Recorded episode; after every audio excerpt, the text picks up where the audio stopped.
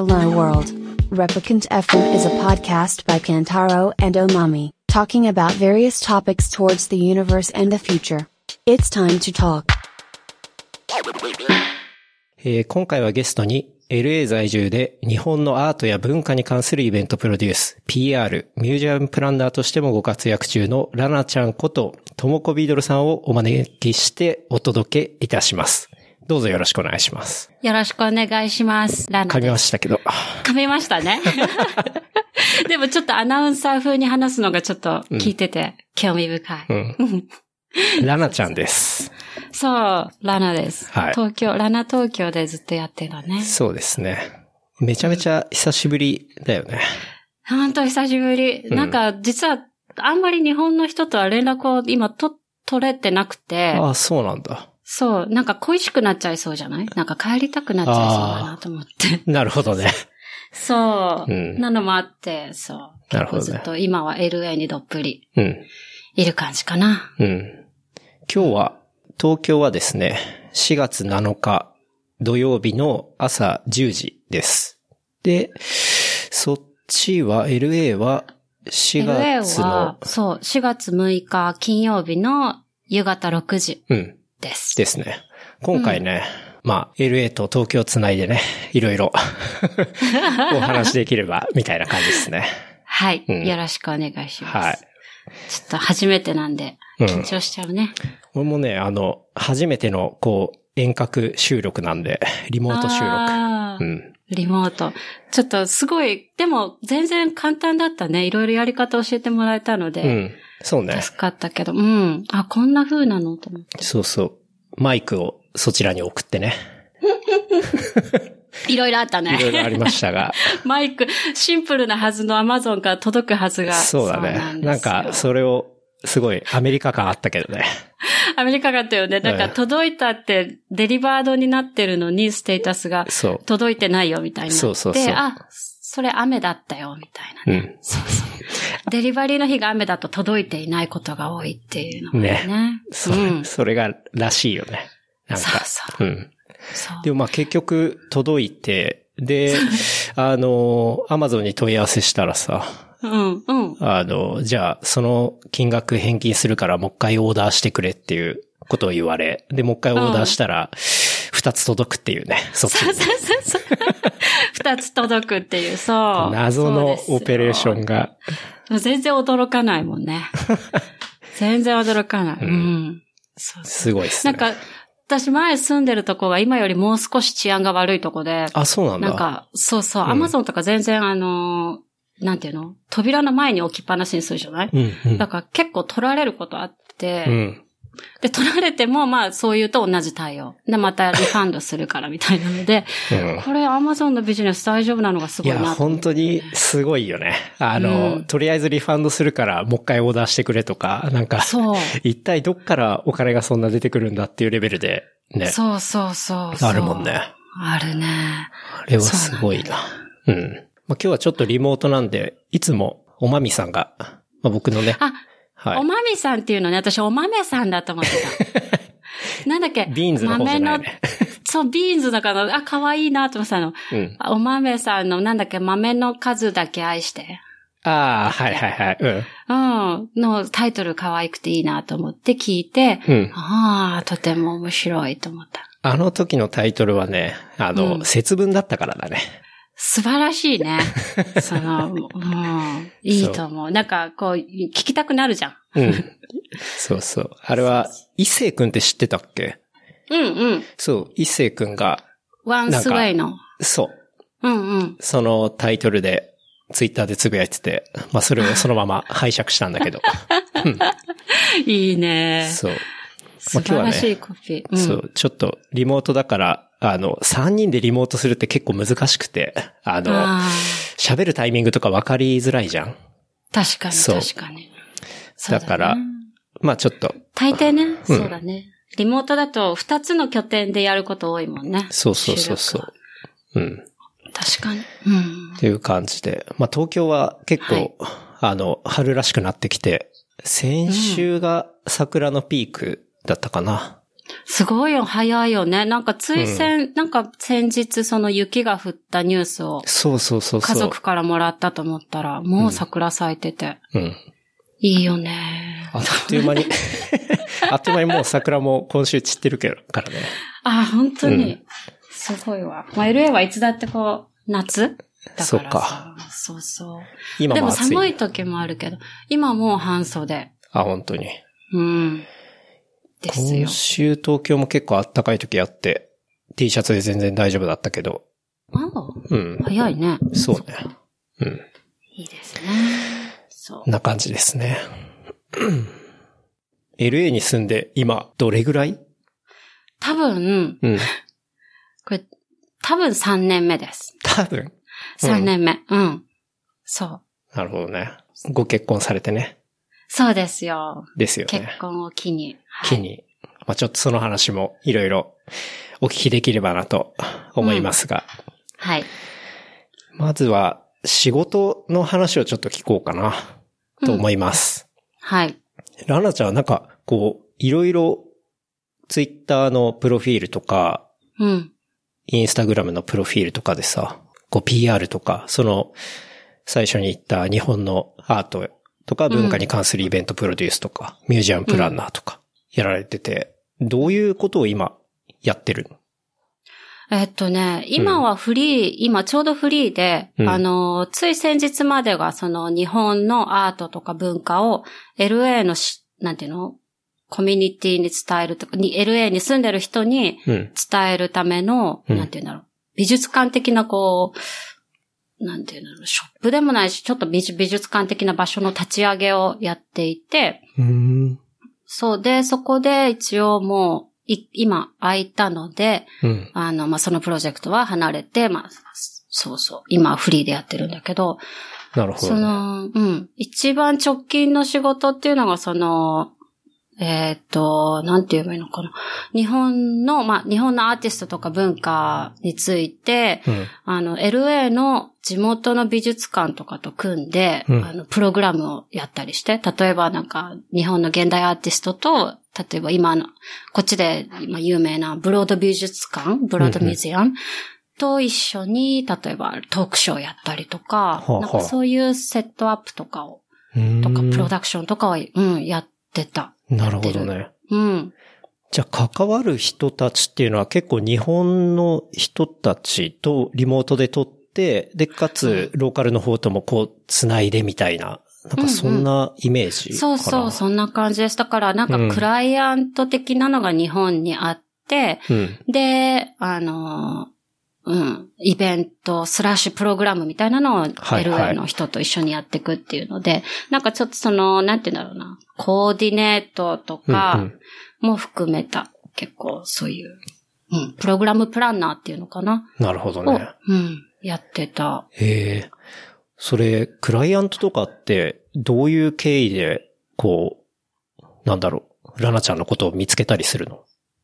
でね、この場合の、まあ、クライアントっていうか、これはもうフリーじゃなかったので、うん。もう結構、まあ、日本政府の仕事がだったから、その日本政府の助成金を受けた、例えばアーティストとかが、あの、まあ、LA 行ってみたいんですけどとかってなると、まはあ。あ、どういった形で一番、その、やりたい、彼らが見せたい場所で見せれる環境でできるかを、まあ、考えて、アプローチして作っていくみたいな。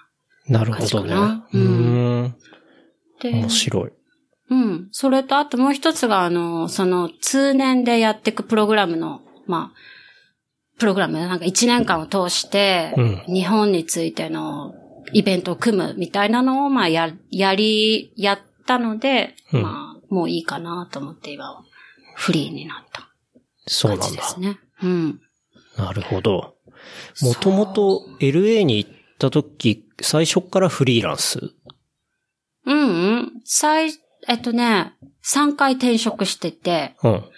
結構その、うん。なんかもう、プロ、プロ級転職。転職のプロ？そう。なんか結構その、日本人がアメリカで働くって結構大変だと思うのね。で、多分これを聞いてるかもしれないアメリカの人も多分そうだと思うんだけれど、うんうん私の場合ラッキーにもそのビザがもうすでにグリーンカードがあったので、うんうんまあそのハードルがなく、普通のアメリカ人と同じハードルでうん仕事探しができる状況ではあったんだけど、なるほど。うん。でもほら、日本での社会経験しかないから、うん。最初、ちょっとずつこう積み重ねて、うんまあ今その仕事を経たって感じかな。なるほどね。うん。グリーンカード取得も持ってたっていうのは、まあ、結婚してるしっていうこと？そう俺なんかそのシステムがあんまよくわかんなくて、実際どうやったら取れたりとかするもんなの、あの、グリーンカードは結構そのどこの国でも、うん。住むためのビザとうん、働くためのビザうん。と、うん。その期限が長い長期間滞在できるビザが、っていうのが多分すごく難しいものだと思うんだけど、うん。アメリカの場合、そのグリーンカード取れるのは、まあ、いくつか方法はあるんだけど、まあ一番一般的なのが抽選、うんうん。あの、ロータリーで人が抽選しして取って、あの、受かるものと、もう一つが、えっ、と、結婚を機に、て、うん。えっ、と、結婚を機に、うーんと、アメリカ人と結婚した場合、結婚を機に、その、申請できるもの。うん。それともう一つが、特殊な技能を持っている人が得られるビザ。うんうんで、まあ、シリコンバレーの人とかはそういうので、まあ、優先的に取れると言われてたり、例えばロサンゼルスだと、アーティストの人が優先的に取られたりとか、っていうふうに言われてるんだけど。なるほどね。まあ、そうか。それがある。それを結構取るところがまず第一ハードルになったりするってことだ。そう普通の人なるは。うん。うん。と思う。だから、大学卒業アメリカでロサンゼルスでして、もう、なんだろう、こっちで働き始めてるけど、は、その働き続けるためのビザの更新のために、その会社がスポンサードになってもらわないといけなくて、うん。その手続きができなくて、日本に帰らなくちゃいけないとかいう人は結構最近多い。うん。なるほどね。トランプ政権になってビザの、やっぱり取るのがすごく難しくなってる。ああ、やっぱりそうなんだ。うん。うん。うんビジネスビザとかもすごい大変そなるほどね。う。うんだ。普通に働く、まずその土台作るのが大変で、そっからも結構大変ってことだよね。うん、大変だと思うう。ん。で、そこから、まあベースはあるから転職していくっていう話なんだけど、そうね。うん。で、そう3回転職しているってことだよね。そう、3回転職で、私は結構その、なんだろう、最初の、まず、えっ、と、私が来たのは K1 ビザっていう婚約者ビザで来たんだけど、うんうんそれは約半年間日本で書類を、まあ、3ステップぐらいに分かれるのかな、うん。書類を作りながら、うんデイビッドが作って私が作って健康診断して、はいはい。なんか、何予防接種して、結構いろいろな、あの、プロセスを経て、うん。6ヶ月か8ヶ月ぐらいで取れたのかな？でお、それが取れたら、うん90日間以内にうん渡米して結婚しなきゃいけないっていうのがあるんですよ。なるほど。え、っていうか、そこまででも8ヶ月かかるんだ。かかるの。な、長いね。そう、長いんだよ。すごいな。そう、だからなんか、それこそこういう、こういうなんていうの、恋愛映画とか作ったらいいと思ったもん。うん、なるほどね。そうそう。そなんか私たちの間を隔てるのはビザみたいな。そうそうそう。そうね。8ヶ月間に何かあっても困るしね。そうね。なんかさそう。なくはないじゃん。なんか。戦争とかってこと？いや、とか、8ヶ月の間に、例えば、パートナーとの関係が、そうそうそうね とか、ありそうじゃない？ありそう。で、よくあるのが、で、こっちでリアリティショーであったのが、うんその K1 ビザでやってきて、うん。なんか今多いのが、インターネットでうん。結婚を決めて、会わないまま、なんかその初めて出会うのがそのビザが取れてから。マジで？そうで、空港で初めて会って、しかもその会って90日以内に結婚しないといけないから、うんその90日で結婚できるかどうかをこう探るみたいな、二人に密着みたいなリアリティショーとかあって、えええ、それはリアリティショーを作るために、そういう設定にしてるってこと？今まで会わないようにしてんの？それとも、本当にそういうシチュエーションで結婚する人っているのかな？いる、なんかこの前、まあそれもラジオのポッドキャストだけど、うん。実際いて、なんかその、だから何回も渡米したりできないお金がないと。だから、もうその関係づくりみたいな全部スカイプとかで 毎日会ったり、24時間つなぎっぱなしにしたりとかしながら関係を深め、24時間つなぎっぱなし。なるほどね。そうそうそうかそうか。つなぎっぱなしで一緒に生活をして、はい、はい。で、やっぱり私たち結婚するわって言って、そのうん6 8ヶ月とかでこう書類やり取りして、最終的にビザが取れた時に初めて、なんか飛行機取って、片道取って行くみたいな、うわー あるらしいよ。ちょっと、その、リモート、お付き合いすごいな。それでも、こっちでラジオ番組になってるほど、うん。結構ね、今増えてるんですって。へえ。うん。すごい。なんか、あの、出会いがデジタルになってるっていうのはわかるじゃん？なんか、うんうんうん Tinder とかさ、そういうマッチングアプリとかで、そこがデジタルになって出会ってっていう、あの、リアルになってくっていうのはう、ん全然、もう、当たり前であると思うんだけど、その、うん。出会いからさらに付き合いまで、ね、うん。8ヶ月バーチャルでやって、そう、そう。それ面白いな。はあ。面白いよね。うん。なんかこの前そのお豆さんの時にあの AI のポルノの話してたじゃない、うんうんうん。それの遠隔恋愛版じゃないけれど、そのデジタルがその遠隔恋愛にどう対応するかみたいなので、うん。その、何？要は、知ってるかもしれないけど、その、なんだろうな、一緒にそのテレフォンセックスみたいなのをした時に、うんうん相手の動きと同じものを、例えば女性のバイブレーターがうん反応して同じうん行為を一緒にできるっていうのをスタートアップが出したりしてて、ああ。知ってる知ってる。それそその技術のことをテレディルドニクスって言うんだよね。わーそう。あるんだね。そう。ザ・バージっていう、あの、サイトが結構、向こうのそっちのサイトで好きで見るんだけど、うんそこで、ちょうどその特集記事があって、そういう技術のことをテレディルドニクスっていうっていう。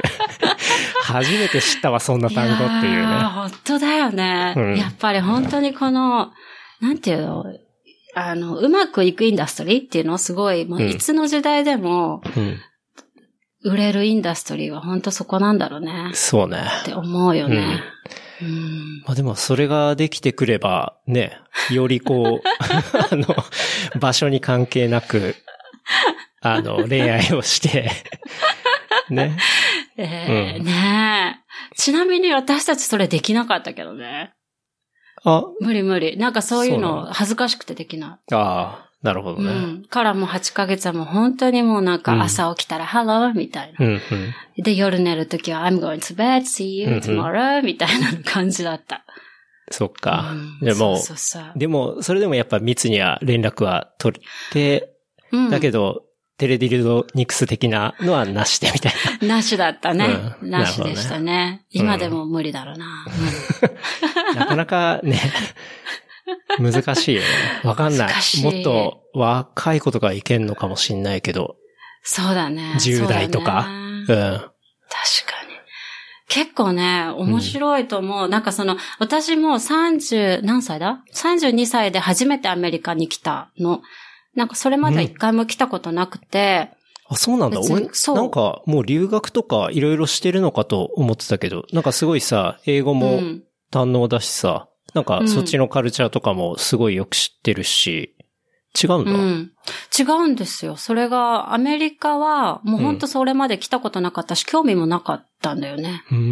で、なんか文化的もすごくそのなんだろう、大衆文化だと思ってたから、うん、うん。あんまり興味を持たずうん。に、そう、それまで来て。なるほどね。うんそう。ラナちゃんは、もともとは秩父の生まれだもんね。埼玉の。そう。そうだよね。山奥。山奥だよね。秩父、まあ、すごいいいところだけど、まあ、俺も出身埼玉だからさ、あ、そっか、どこ？埼玉の久喜っていうところなんだけど、うわーすごい親近感湧く。初めに知っておきたかった。本当に。すごいなんか世田谷のお坊ちゃんとかと思ってたもん。違う違う。そうなんですよ。まあ、うん学校が、あの、東京だったりしたから、まあうんそっから、東京長いかなと思ったらいきなり、こう、大阪に配属になったりして、ああ、そうでした、そうでした。っていう感じだったんだけど、そう。うんまあラナちゃんはうんうん秩父に生まれ、そうです。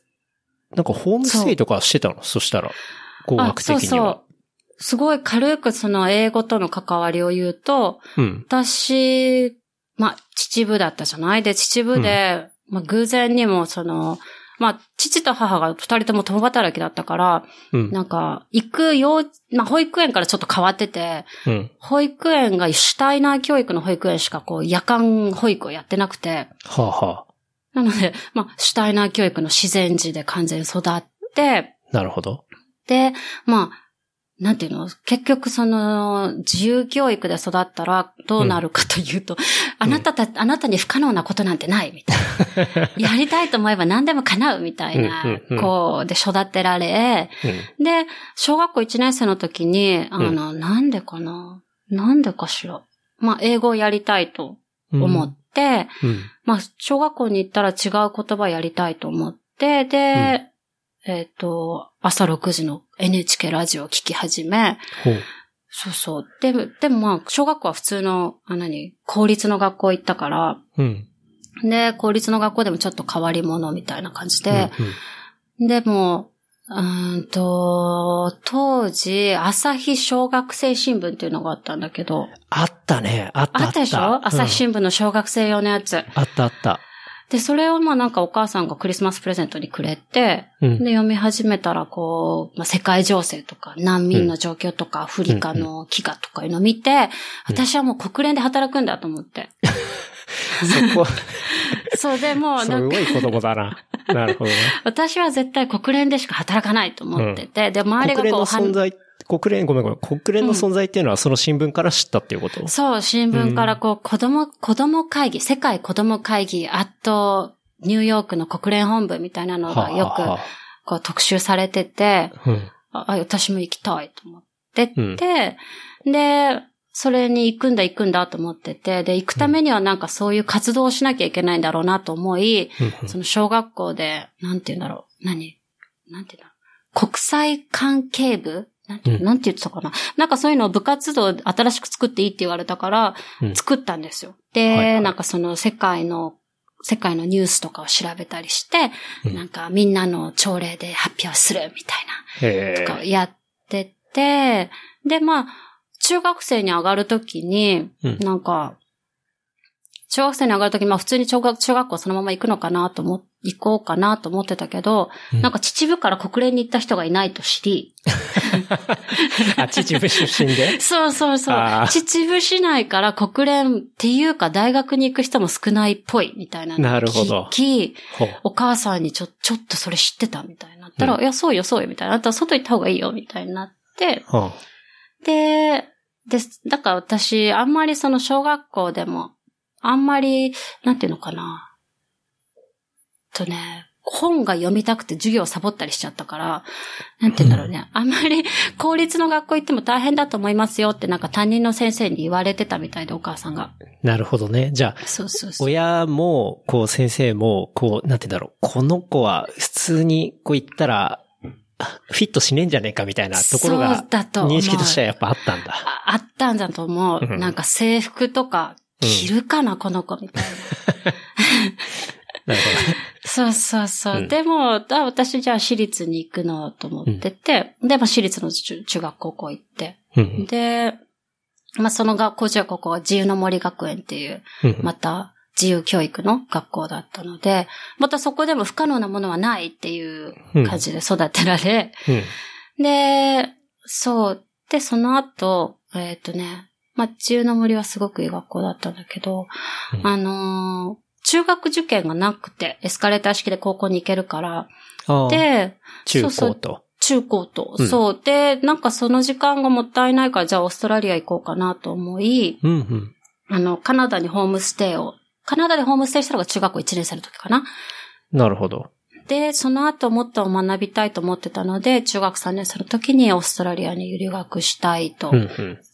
なって、うん。あの、なんていうの、政府の派遣する交換留学？制度。ああ、はあ、はあはあ。うん。そういう仕組みがあったんだね。そうそう、高校生が交換留学できる仕組みがあって、うん。高校生が公立の向こうの高校に交換留学して、オーストラリアも同じ人数が日本に来るみたいな制度があって、うん。うん。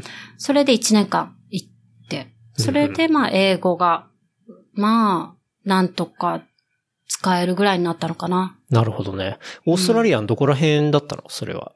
オーストラリアのクイーンズランド州の、あのね、じゃあ都市からそう遠い。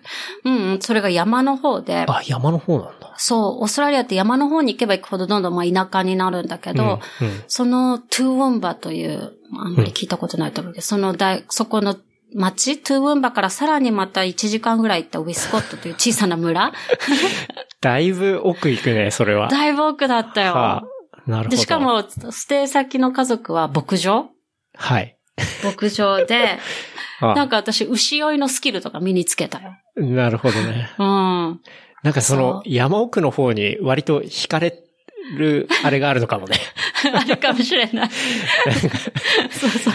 秩父から出たのにまた山奥に行くってうんなんかすごいね。すごい。うでも、良かったと思う。これが都市生活だったら慣れなさすぎて、うん難しかったかもしれないけど。なるほどね。そう。うん牧場だったから、すごい綺麗だった。なんかカンガルーがいつもこう飛び跳ねてて、はいはいコアラがいつも道に落ちてて、ちょっと車が立ち往生みたいはい。はないはいはい。いいね。のとかね。うん。よじゃかったよ。あ大自然。で。大自然で。それ、それが中学？うんか。中学からちょうど高校1年生の冬までかな。うん。なるほどね。そうそそうか。そこでじゃあ、英語う。うん。というか、なんだろそうう、欧米文化みたいなところを、こう、だいぶうん。吸収そうみたいな。だね。だいぶ吸収し、最初行った時実は B 同士もわからないぐらいだったのよ。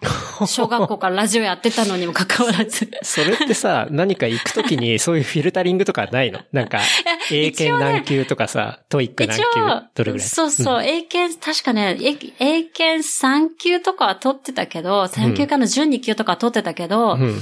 なんかいざ話したりするときに、うん。全然話せないというか、うん。まあ結ね、あの、試験と話すのって全然違うもんね。違うと思い知ったね。そうそう。でもいきなりこう、公立学校にこう、バーンって、もう。うんね、入れられて、うん。話さないとつまらないし、うん。何も食べれないじゃない？だからもうそれでかなり、かなりさ半年で喋れるようになったかな。うん。うん。いいね。まあ子供だし、吸収も早いってのもあるのかな。うん、う。うんん。それでまあ戻ってきて、うん。で、まあ高校はそのまま、うん。行き中野森学園行き。なんか大学が、ラナちゃんのツイート見たら結構へんてこな大学だったみたいなことをなんか書いてたけど、そんなに変わった大学だったの？そう。大学は私二つしか受けてなくて、一つが ICU、うんうん。またこれまた身の程知らずなんですけど、まあ ICU で結構受験勉強とかもしたんだけど、まあでもそこはやはり受からず、で、もう一個の方があの立命館アジア太平洋大学という、あうんの、立命館の姉妹校で、うん。あの、大学が大分県にオープンしたばっかりだったのよ。で、はそうそう、私が一期生。私えあ一期生でそうなんだ。そう。だから、入った時、キャンパスが、だから要は、す何 ?4 年間分の人が入るようなキャンパスが作ってるけど、うん私たち初めだったので、もう最初もガラガラうん。そうそう。そっか。でそうだよね、うん先輩いないもんね。先輩っていうか。そう、先輩なし。私たちが作るっていう。だから、バス、なんていうの、プログラムとか、あの、うん部活動とかも、イベントとか全部私たちが作っていくっていう感じで。へえ、うん面白いね。そのうん上がいない学校の環境ってなかなかないじゃん。ない。絶対いるじゃん。基本的には。うん。うん。うん。すごい面白かったよ、だから。なるほど、で、ね。もともとその自由の森とかもだけど、先輩後輩がないところにいたから、うん、うん。なんか逆に先輩後輩があるところにいたらどうしようと思ってたけど、うん。別にな、それが全くない環境だったから、うん。うん、よかった。そうだ。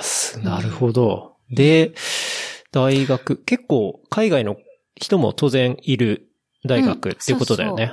その特色が、えっと、うん半数、50%以上は外国人ですっていうのが、まあ、特色だったのと、うんあと、授業の50%以上も英語で行いますあというのが特色だったので、うんまあ、それもあって私が受けたんだけど、で、なんだろう、授業もだから、英語で全部受けるから、うんうん英語で論文も作るし、うん英語で授業が全部受けるし、テキストは英語だし、みたいええな感じ？うん。なるほどね。そうそうそう。面白かったよ、なんか。結構いろんな国から来てる人いっぱいいた？それとも割と偏ってたりした？いや、いっぱいいた。あ、そうで。どんどんやっぱり日がね、あ、日じゃないや、年が重ねるほど、その国数みたいなの増えてったけど、うんうん。同級生でも結構そのアフリカの王子とかいたよ。あとア、フリカの王子？そうそうそう。アフリカのブラックパンサーー。じゃん。そうだよね。わかんだろ。わかんだだよね。本当ね。に、そうそう。とか、やっぱりその、留学できるほどの資産がある人たちなので、うんうんあまあどこの国もやっぱりすごくいい家族の出が多かったんだけど、なんかね、うん。どこ、アフリカもいたし、アフリカからもその小さなセネガルとか、うん。マリとか、まあ、うん。東西全部いたと思うし、うん。あと、アジアは多かったかな。ミャンマーとか、あと、タイ、フィリピン、うん。うん。ラオスとか、バンコク、カンボ、あ、なんつうカンボジアとかベトナムとかいたし、あとヨーロッパはヨーロッパで、なクロアチアとかへ、あーうん、なるほどねブ。ルガリア、東欧の方も結構。うん、いた、イギリス、ねアメリカはいたし、うん、うん。ポーランドとかい、うん、ああ仲良かった子は結構そこら辺が多かうった。ん。すごい多様性があるうん、多様性がある、うん、環境で。環境でしたね。うん。なんか、あんまりそれを、こう、なんていうの、活かしきれずに卒業した感が否めないけどね。なんとなくそうなんだ。ど。うん。なんかや、ちょっと、私大学の時はちょうど、なんていうんだろう。アイランドホッピングっていうの、離島、うん。国の離離島、日本の離島文化にすごい興味があって、うん。沖縄の離島とか、小さな島とかに、こう、1ヶ月ぐらい滞在して、そこの文化とか音楽とかを、まあ調べたりするのがすごい好きで。いいね。うん。俺も離島大好きだわ。離島いいよね。うん。私も大好きで。めちゃめちゃいいで、日本の離島文化ってすごいやっぱり特殊、特殊じゃない？なんか。特殊っなんて言うんだろう。。あのー、あ、まあ、それはどこもそうかもしれないけど、その島ってその文化がすごく濃密に残っていて、ああ、それはそうだね。確かに。うん。で、島の人たちそれぞれがものすごくこう強い自分の場所の意識がああるから、うんうんなんて言うんだろう。その文化の濃密度もそうだし、その継承していこうという密度もすごく強いし、そうね。うん、なんか、確かだから、こう、外の人に対しての、なんて情熱も熱くいろいろ教えてもらえるっていうか、いうのもあって、うん、鹿児島、沖縄系の離島はよく行ってたね。うん、そうね。沖縄とかだと久高島とかうん、うん、うん。は、あの、そういう神様の祭事がある時とかは、確か島の北半分とかは、あの、外の人は入れなかったりとか、なんかね、結構、普段からも絶対立ち入れない場所があったりとか、なんかね、やっぱりこう、脈々と、こう、受け継いでる歴史としきたりみたいなものが結構あったりするよね。あったりするね。面白いそこが沖縄は本当に面白いと思う。うん最近は、そうだな。まあ、那覇から行きやすいっていうのがあるから、結構、ケラマ諸島は、うんうんうん、よく行くかな。いいですね。うん私、赤島に行って、あ、赤島行った行った、この間。うんう。ん。赤島で、私結構そこが、なんだろうな、バックパッカーの、うんなんだろう、ななんか、まあ、最初に赤島行って、で、赤島、その、もう当時、今もあると思うんだけど、なんだっけ？月光荘？月光荘。そう、草？那覇に、うんうん、あの、月光荘っていうあの、ゲストハウスがあるんだけど、あ沖縄の。まあ、うん。当時、その、なんだろう、沖縄の離島に行きたいなら、こう、離島、なんか雑誌があって、離島情報の見ればわかるみたいな。当時インターネットがなかったから、どういう、その、フェリーの時刻とか、いくらかかるとかがわかんなくて、その雑誌頼りだったんだけど、で、月光荘行った時に赤島行った方がいいよって言われて、じゃあ、うんうん。でも、泊まるとこ高い、泊まるお金ないって言ったら、あ、じゃあテントあげるって言われてテントもらって、いきなり八重。すごいね。そうで、あ、じゃあ行ってみるって言って赤島行って、で、テント地には、その月光荘に行った元、月光荘にいた人もそこにいるから行ってみたらいいよ、みたいな。って行ってみて、行った初日に、うん。ちょっとメンタルのおかしな人が、ほなんか、ちょっと飲みすぎたのか、ちょっとかなり狂い出して、で、そのテントを燃やすっていう事件があって。ええ着いた初日、きテント燃やしてギャーギャー言ってる人がいて、うわ、私本当にお母さん帰りたいと思って。うわうわうわ それ、それは島の人？いや、それはね、多分旅行者だった。あで、多分インド帰りとかの、そういうちょっとバックパッカー的な人なでる、ほど。あ、じゃあ、シラフじゃないね。シラフじゃゃないよね。うんそう、完全にね、多分なんかチョコと何かをかあったんだ入れてる気がする。人だね。あうーん。そうそうそう。え、テント燃やされたって、ラナちゃんのテントを燃やされたってこと？ていうか、そこにいた人たちの、なんか、うんそこに3、4人グループでいたのかな、うんうん。で、3、4人いて、その人はテントも持ってなくて、うん自分はなんか寝袋だけで寝てたんだけど、その3、三4つテントがあるうちの3つ焼いて、ギャーギャー騒いで、で、もうお前出てけみたいになって、そう、うんでその人帰ったけど、いや、残された私たちもどうしていいかわかんないよね、みたいなり。本当だよね。そうそう。赤島は結構早くね。でもそれでも1週間ぐらいとか。うんう。ん赤島ね、綺麗だよね、ほんとね。う。うんん。すごい綺麗だとうん思った。。赤島になんか鹿がいたな。あ、そうなの？そう、ケラマジカっていう鹿が、そう、ケラマ諸島で、あの、渡嘉敷とザマミと、まあ、大きく赤島、まあ、その三つじゃん。まあ、ちっちゃいのももちろんあるけど、なんかケラマジカがいるのが、確か赤島だけなんだよね。へー。そうなんか最南、日本最南端に生息してる鹿みたいな。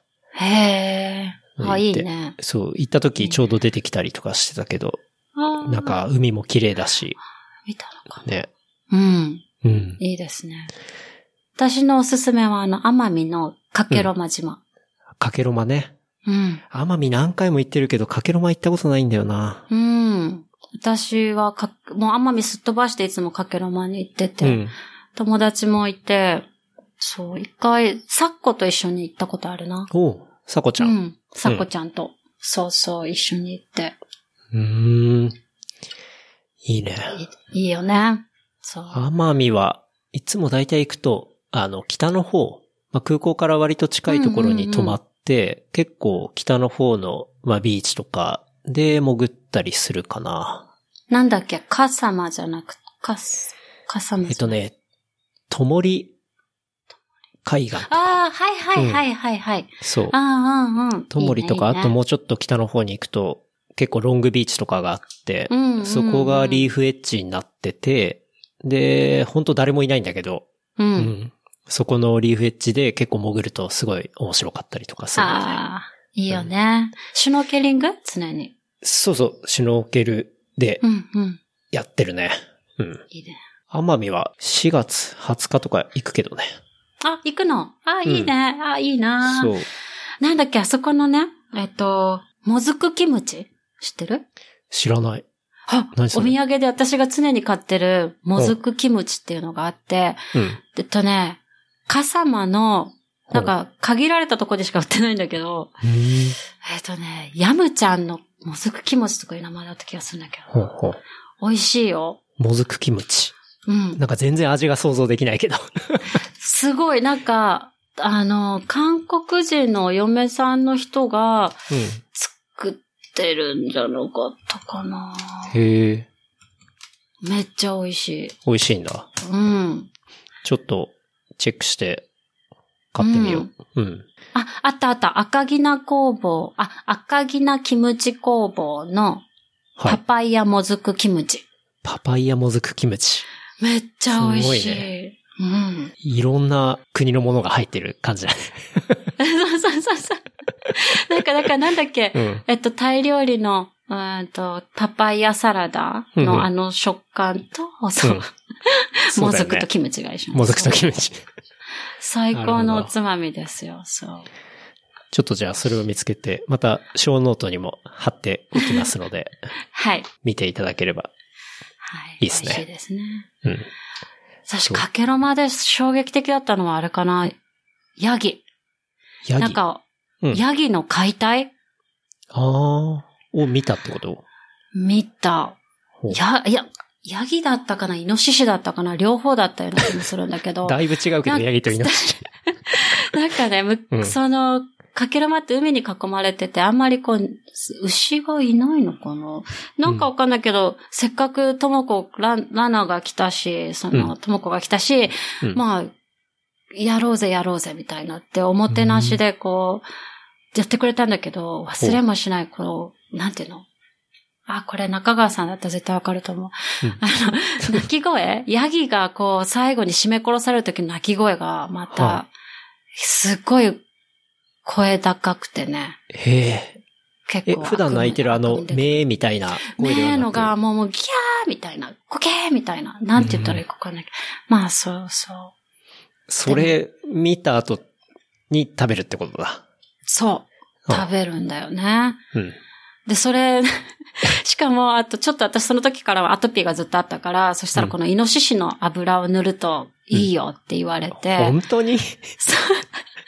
獅子油。獅子油がこう、まあ、要はその天然ワセリン？うんだからいいよって言われて、私も、あ、いいならちょっと使ってみますとか言ったら、もう全身獣臭だよね。そらそうだよね。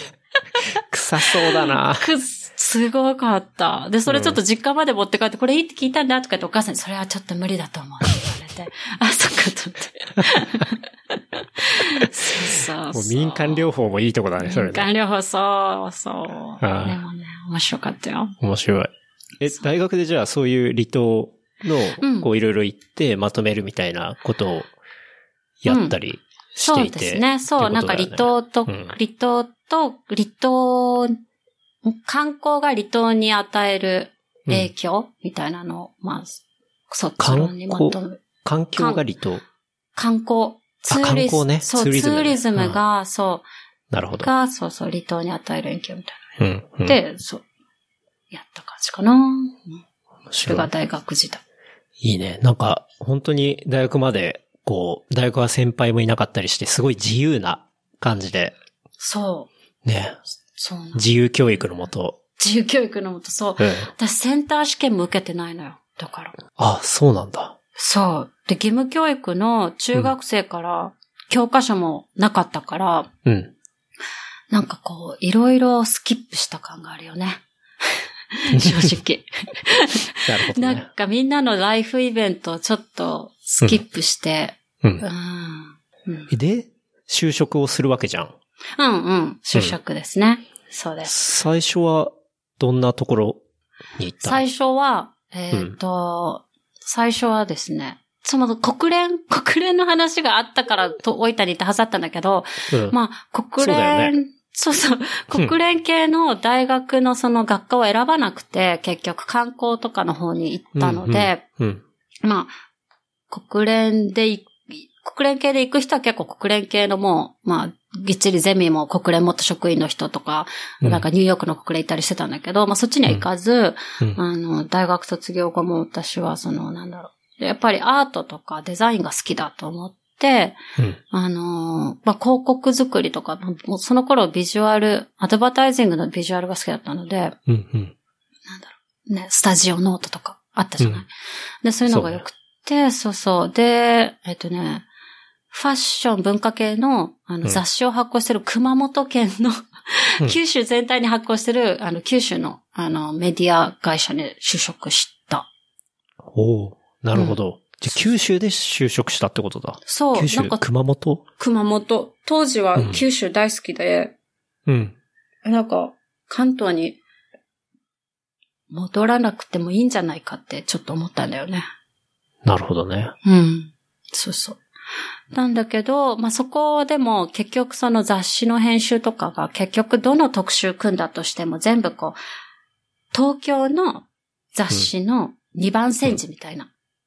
あーでで、編集企画会議も東京の雑誌を見せて、こういうのをやりたいんです、みたいなのが続いて、なるほそう、で、なんかど。、うん。そう、まあ、一緒に働く同僚の人も結構みんな、九州出身の、もう九州の実家から通ってるような人たちだったから、うん。なんか、その、まあ、やりたいことが九州でやれる、やりたいっていう人たちと、まあ、私はそれだったら東京に戻ってオリジナルやりたいなと思ったのもあって、うん。うん。そうね。そういう環境だと確かにね。うん東京の雑誌持ってきてこれやろうってさ、もうクリエイティブでも何でもないからね。なんでもないんだよ、そう。でも一番それ、そう。でもさ、なんかそれが一番多分、やりやすいんじゃない？やりやすいじゃない？そうだね。01の作業じゃないからね。そう。1をだから、どう味付けするかってだけの話だから。そうなの。なんかそれに甘んじてしまった感があるなと思って。で、結局だから私が辞めてから1年後にうんはその会社、まあ、結局、倒産した、なくなってしまったので。ああ、なるほどね。うんうんそうそうだったんだけどね。で、その熊本の仕事の後に、えっ、と、東京、戻ってきてというか、もともと埼玉なので、でも東京に住みたいと思って、うん、うん、東京で、まあ仕事探したら、うん。まあ当時 mixi ってあったじゃない？あったね。あったあでった。あったじゃない？で、 mixi に私がなんかやりたいことをこう、熱く書いたのよね、多分。 mixi の日記に書いたんだ。日記的なのに書いたんだと思うんだよね。やばいね、だそれ。そう。で、私はこういうことをやりたくて、こういうふうにアーティストをサポートして、うん。これを世界に出していきたいんです、みたいな。うん英語もできるし、みたいな。うん。それは熊本にいた時に？それはね、多分、いっとね、多分、東京で、うん東京に行った時だと思う。あ、もう東京に住み始めて、こう、最初の意気込み的に書いたって感じ。そうそうそう。で、なんか東京にいる間にいろいろこう、あの、雑誌社を回ったんですよ。うんで、就職先探したけど、まあ、やっぱり、なかなか決まらず、うん。うん、まあ、新卒した、ほぼ新卒だったし、うん。で、決まらずで、なんで決まんないんだろうと思って、まうんあ、熱く mixi に書いたら、うんそれを見た、当時のその、あまあ、それを見た、なんていうの、ミュージックプロデューサー、ミュージックビデオのプロデューサーが、ほなんか、うち来ない？みたいな。う。マジで？そうそうそう。っていうか、すごくないそれ？え、じゃあ、その人の足跡がつき、ミクシーだからね。そうそうそうそう。足跡がつき、ちょっと、は、面白そうだから話しに来ないって言われて、えーえ、その人とはもともとミクシーで繋がってたっていうこと？繋がってないんだよね。あ、繋がってないんだ。繋がってないんだよねはあ。ですも、ごいね。ちょうど当時その好きなアーティストにウーアとか、うんうん結構ビ,、ビクターのそのサザンオールスターズとかわかんないけどどうしてかな、ベースメントジャックスとかわかんないんだけど、なんかその音楽とかをまあ好き登録していったりして、うん。まあそれを見たそのプロデューサーが連絡してきてなるほど。明日うちに来ないみたいな。で、明日は無理です。秩父から出した思って。うん。で、で、それで、で、指定されたのがなんかこう、港区、青山の、なんていう普通の家へえ。普通の家で、それを友達に言ったらそれ絶対 AV だよって言われて。確かにね。ちょっと怪しい感じがするね。怪しいでしょ、うんで、うんもうなんかある場所も本当骨董通りからちょっと入ったとこの、いいとこちょっ。といいとこのうん。普通の民家で、うわ、これやばいかもしれないと思いながら、うんもう友達に1時間連絡なかったら一応電話してとか言いながうん。うん。ら、ちょっと挑んだら、うんなんか普通のデザイン会社で、そうそうそう。で、まあそこで働くことになり、まあ次の日から来てみたいな。あじゃあ行きますすごいね。ほうほうほで、そこで働き、なんう。か、当時あの、ミュージックビデオの全盛期で、うん。あの、ウーアのミュージックビデオとか、なんだろう、ジュディマリーとかもこう結構、はい。アートとビデオと音楽を合わせてこう、音楽を通した表現みたいなのをやってた時で、うん。で、その時のなんだろう、ミュージシャンのビジュアルブランディングのプロデュースうんを、まあその会社が受けてて、私はそのアシスタントみたいなるほどねなやってたん。だよね。うん。そうそう。まあだけど結構そのいる間に、うんな、あの、DVD、最初は本当はウーアとかの時はミュージックビデオ全盛期だったのに、多分、出る頃には、その、ミュージックビデオの、なんだろうな、コピーライツがかなり甘んじられていて、うんミュージックビデオの、ミュージックビデオが DVD とかさ、よくこう、アムロナミエ、うんミュージ DVD コレクションみたいなので、勝手にこうレコード会社が決めて出しちゃうみたいなのがあったりああ、して。なるほどね。そうそう。で、どんどんどんどんこう、制作費用が、こう圧縮されていうん。うん。って、3年間の間で。うん。で、まあそれもあって、じゃあ次の仕事へと、いうことで。うんうん。そうそう、そんなのもあって、次の仕事に行って、で次の仕事は、ちょっと大企業で働いてみたいと思って、急にね、急に。そう。うん。だいぶガラッと変だいぶガラッわるよね。そう、だってなんか、なんかちょっと悔しいなと思い始めて、その、インディペンデントの独立したとこでやってたら、こう、代理店たちが来るわけじゃん。で、ブレストさせてくださいとかって来て、はい、で、なはい。んか、ねちょっと偉そうに、あ、じゃあその企画やりましょうかとか言って、でもやると一番やっぱりこうミュージックビデオよりこう制作費用がいいからさ、うん、うん。なんか、日産の CM 撮りましょうとか言ってもちょっとお金かけてできたりとかうんしたりし,、して、なんか、ちょっと代理店って何よ？なるほどね。そこでちょっとやり取りしてた代理店のイメージがあって、ちょっとあっち側行ってみるかな、みたいな。そうそうそう。あー何なの何なのその世界みたいな。そうそうそう。なるほどね。そう。でもあって、で、なんか、うちの父母が二人ともちょっと大きな企業だったから、うんなんかいつも常にその、なんだろうな、きその福利厚生はい。の良さみたいなのを話してて、はいうんで、わなんかそれまでは結構、その制作会社の時は深夜3時4時までとか24時間ぶっ通しの、こう、なんていうの？制、制作だし、撮影があってとかで、なんかでも何のないっていうか残業代出ないみたいなのもあうんうんって、ちょっとその、ボーナスとか欲しいと思って。なかなかそうだね。インディペンデントのところとかだとね、福利厚生まで結構求めるのは、なかなか難しいよね。そうそうそう。でも求め出しちゃった私も私なので、で、ちょっとボーナス欲しいと思ったし、まあそういうのもあって、まあ、大企業に入ってみたいと思って、そううん。そう。で、で、その、うん入った大企業は、が電通の関連会社っていうね。なるほどねそうそうそう。で、なんかそこも、まあよく受か受かったなって感じだけど。本当に結構180度違うレベルのあれだもんね。多分企業のカルチャーとか。そうそう。なんかね一年ぐらいは OL のコスプレしてる気分だったもん、なんか。とりあえず受かってからアクアガールに行って、みたいな。うんアクアガールっていう OL のブランドでちょっと洋服買うみたいアクアガール。な。で、あアクアガールだっけ？ありますよね。なんかルミネとかに入ってる。え、わかんい。ない。OL じゃないから。シップスとか ビームスとかいう感じのやつであって、ほうなんかね、結構、結構なんていうの、フェミニンな、うん。可愛い系の。うそうそうあるん。だ。そう、私にとってはもう大転換だったね。うん。うんしかも、あの、今までの学校ではそういう上下関係とかがないところでいたわけじゃん？うん。で、その後アートのインディペンデントのところでやったりして、で、電通って、こう、そうなのよ。本当に2週ぐらい違うよね。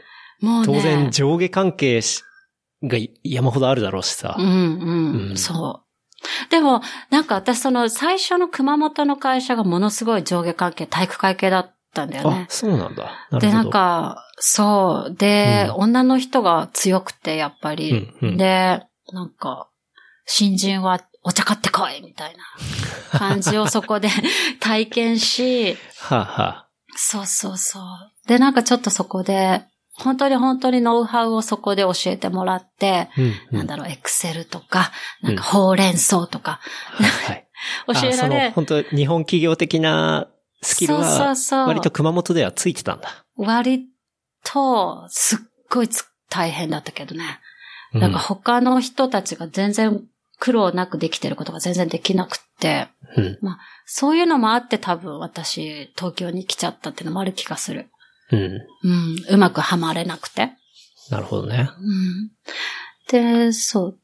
で、しかもその、まあでも青山のその仕事はうん。半分が外国人だったりもしたし、クライアントがこうイギリスのベースメントジャックスとかさ、うんなん、か、なんかこう、いいねそう、面白かったけど、やっぱその、いや先輩後輩とかっていうよりは、だってうん、うんそうだね。あ、でも、撮影現場で蹴られたりはしたかな。ええとかひどいな、それ。そう、なんか、い映画の制作現場とかよく言うじゃない？なんか、うん。テレビの AD とか、なんかそういう感じの体育会系は結構そこで培。ったような気がする。う。うんん。今じゃ絶対アウトだろうけどね。ね、でもどうなんだろうね。でも彼らが今ちょうど、どうなんだろうね。うんわ。かんない。でもそういうのもあって、私も本当こういうの、もういいやってなったのもあったと思う。それで、電通でないのかっていうと、どうだったの？あ、電通でもそうね。電、電通、あるよね。うん全然ある、ある。でも、あの、うん最初の私がちょっとまたそこから変な道を辿ってて、うん入った会社は本当電通の子会社で、子会社うん子会社だったんだけど、で、うん。なんか顧客情報を扱う会社で、ほうほう。で、私がもともとその、なんていうの、細かいデータ入力的なアドミニストレーションの仕事が苦手だったから、まあそれを。苦手そでしょ？う。ごめんね。そうもうめっちゃ苦手で、うんでもなんかこれ苦手だとアーティストサポートとかできないと思って、うんうんまあ、せめて、せめてもう少しできるようになろうと思ってわざわざそこを選んだんだよね。うん、うん。うん、で、まあ2年3年ぐらいもなんかいろんな人にギャンギャン言われられながら、なんかあえて、こう、苦手な方に、チ苦手な方にそうャレンジしたんだ。あれだね、コンフォートゾーンを、こう、飛び越える的な。飛び越える。なんか、よく言われるじゃん。なんか30代までは辛いことを選べみたいなのを真に受けて、うん30代まで、30歳まではやりたくないことをうん。ちょっとやろうと思って、苦労を買ってでもしろって吉永さゆりが言ってた気がするみたいな。吉永さゆりの教えに従って。教えにそうそうそう。そうそうそう。うんで、ちょっとやってみたんだよね。うんで、でも結構いろんないい先輩に、こう、助けられながら、うんお前ダメだなとか言われながらもやってて、うん。で、で、入社してでも3年ぐらいかな。3年くらい経つまでは結構それをなんか、ごまごましてて、でも面白くないなとか思ってて。うん。うん。で、結構いろんな人になんかちょっと面白くないからもっと面白いことしたいなとかって言ってた時に、うんもうやめよう、やめて違うもっと、こう、なんだろう、クリエイティブな仕事に行こうかうんうんとか思ってた時に、まあうん電通の本社の方の出向が決まり、ほで、なんか結構それが異例の、こう、ね、孫会社が子会社を出飛ばしてあ出向みたいな感じだったから。ちょっとあれで、でも、それはなんか、トリガーがあったのかね？それがね、うん。わかんないんだけど、うん。キャラって言われた。キャラ？根性ありそうで、うん。キャラがあるのが唯一私しかその会社にいなかったって言われて、へえ。へーって思ったんだけど。で、今でも行ってみたらものすごい大変な、こうんう、い。きなりクリエイティブに仕事したいと思ってたら、うん。経済産業省の仕事で、なかなか硬いところに行ったね。か、か、硬い上にしかもそのカチカチだよね。カチカチで、しかもなんか、うんいきなり政策検討会議とかに借り出され、ほう。経済産業省政策検討会議みたいな。はい。に行きもともとなんかデータ入力とかやってたのに？やってたのに。で、しかも頭の中で、うんいや、もっとグラフィックの仕事したいとか思ってたのに、いきなり何も、、何も合ってないよね。そう。ぜいや、ちょっとひ、うん面白すぎるだろ、これ、と思って。うん状況がね。うん状況が、もうなんか、毎日ちょっと経済産業省の看板の前でセルフィー撮るみたいな。そんな感じだったよ。なかなかね、いけないもんね。なかなかいけない。でも、そこが結構その、まあ、電通の中でも、こうシンクタンク的な部はあ、は署あはあ、なるほど。と一緒の仕事で、うん女の人私しかいなくて、へえ。今思うと。うん。まあ、そんなことない？うん、そうだね。だから会議とか、ずらーって20人ぐらいいて、ほう。女の人、私ともう一人デスクさんの人とかっていう感じだったりしてね。うんそれは政策会議ってことは、本当にこう世に出るような、うん経済的な政策を、こう、うんその、電通と一緒に会議する場っていうことだよね。そうだね。ちょっとこれあんまり話せるのかわかんないんだけどあ、そうね。確かにね。うんそう。守秘義務的な問題があるからね。そうそうそう。で、なんか、バックラッシュもありそうだからあれなんだけど。まあ、だから、政策検討会議っていうよりは、そのピッチ、ピッチするネタの、こう、ブレストみたいなのを、あのーまあ、結構、こう、やっぱ、電通クオリティっていうだけあって、結構かなり現実的に落とし込んでピッチするから、まあそれで予算も含めたその、いろんな部署の人と、まずこれが現実的かどうかみたいなので、なんかね、その検討会議だったかな。だから、経産省の人がいたわけではないかな。うん。うん。でもその、提案する、うん提案の内容、決めみたいなのをしたりとかしてって、うん。面白いね。うん。で、なんかその後は、そこで、だから、なんだろう。なんていうのかな。事務局の立ち上げとかはいはいはかな。うん。制作。い。なるほどね。だから結構、うんその、固めの、あれだ、仕事の話とかを当時よく見たんだ。うん。うんそうそうそう、そうそうそう。もうなんか硬い人しか周りにいなくって。硬い人しか周りにいないのに、こうんう、。その、まとめるチームが結構100人ぐらいいて、で。工場の人から、あとコール、まあ、担当するうん。人から言って、で、結構このコール担当する人が、あの、モーターショーの、うん。あの、立つモデルの人たちとかいるじゃない？はいはい。彼らが、まあ、結構派遣されてきたりするのよ。その、事務局の。で、う。んまあそこで、あの、簡単なエクセルとか簡単な電話の応対とか、やっぱり上手だから、頭いい人も多いし、で、その人たちと、こう、一緒に、こう、なんだろう、ね、一般市民の人がわかりやすい政策作りをこう、やったりとか。うん。うん、っていうのをしてて、だからもう全然、なんて言うんだろう、今までは、あの、クリエイティブ業界で頑張る女性、うんもしくは電通の中で頑張る女性みたいな人しか知らなかったのに、うん自分のチームにこう、モモデル、読者モデルみたいな人たちがさ、いるわけよ。めっちゃ綺麗で、うんめっちゃもううん露出度高いし、毎日洋服違いますみたいなはい。人たちが来て、はい一緒にその人たちにこう、いや、こういう、なんか Q&A とかそういううん説明とかするっていう中で、ちょっと面白い体験だった。なるほど。うん。え、読者モデルがコールセンターの業務やるってなんでやるんです。ん？なんかやっぱりその、みんなお金は必要じゃない？で、うん。あの、モーターショーとかでモデルもやる、やるってことは、彼らやっぱりスクリプトがあって、とう、ん。そこで話すけど、モーターショーとかがない時期っていうのがあるじゃない、うんうん。なそういうのなんて言うんだろうね。なんなんていうオフシーズン？そうそうそう、オフシーズンの時とかは、そう、あの、コールセンター対応とかをね、やるために、ああ、なるほどね。結局その、ポップアップの立ち上げの事務局だったから、そういうイベント会社がすごく密に一緒に仕事してたかな。うん、うん、うん、なんか変わったチームで。